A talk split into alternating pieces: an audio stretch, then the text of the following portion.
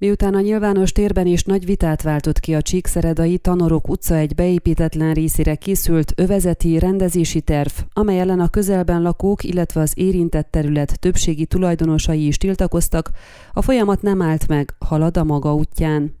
A Csíkszeredai Tanorok utca egy beépítetlen részére vonatkozó ingatlanfejlesztési elképzelések és az érintett terület kisebbségi, illetve többségi tulajdonosainak ezzel kapcsolatos nézett különbségei részletesen is nyilvánosságra kerültek néhány hónappal ezelőtt, utána pedig közvitát is tartottak a rendezési tervről. Igaz, azon csak az ellenzők jelentek meg, és az igazi vita elmaradt, a folyamat azonban nem állt le, tudtuk meg Albert Sándortól. A Csíkszeredai Városháza főépítésze kérdésünkre elmondta, a beruházó nem tett le arról a szándékáról, hogy kisebb méretű társasházakat építsen, és a közvitán elhangzott, illetve a terv tanács által megfogalmazott észrevételek alapján már egy újabb változatot készített.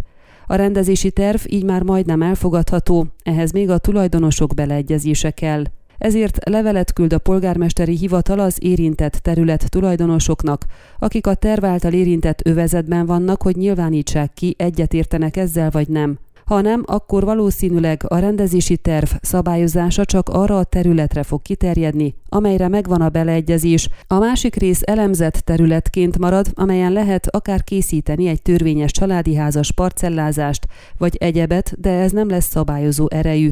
Ott a tulajdonosok készíthetnek olyan rendezési tervet, amelyet ők szeretnének, ha ezzel nem értenek egyet, részletezte a helyzetet a főépítész. Hozzátette, arra is számítanak, hogy ezt a megoldást, amelyet az építési felügyelőség is javasolt, meg fogják támadni. Valószínűleg per is lesz belőle. Albert Sándor szerint szakmailag hasznosabb lett volna, ha a terület tulajdonosok egyetértenek. Ő nem tartja annyira rossznak, hogy családi házas övezetbe kisebb méretű társasházak épüljenek.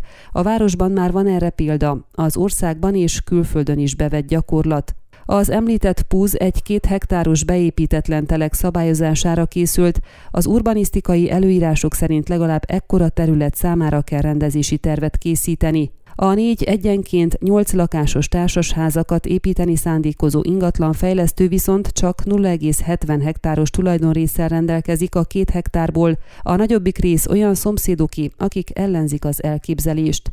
Ők földszintes és manzárdos családi házakat szeretnének az érintett területen, nem pedig a földszint és emelet, valamint manzárt, illetve visszahúzott tetőtér építésével készülő társasházakat, ezt az általános városrendezési terv megengedi. Azt kifogásolták, hogy nem értesítették őket a tervről, megnövekedő forgalomtól tartanak, amelyet a meglévő infrastruktúra nem bír el, de az is felmerült, hogy a társasházak építése miatt saját ingatlanjaik értéke csökkenni fog. Ön a Székelyhon aktuális podcastjét hallgatta. Amennyiben nem akar lemaradni a régió életéről a jövőben sem, akkor iratkozzon fel a csatornára, vagy keresse podcast műsorainkat a székelyhon.pro portálon.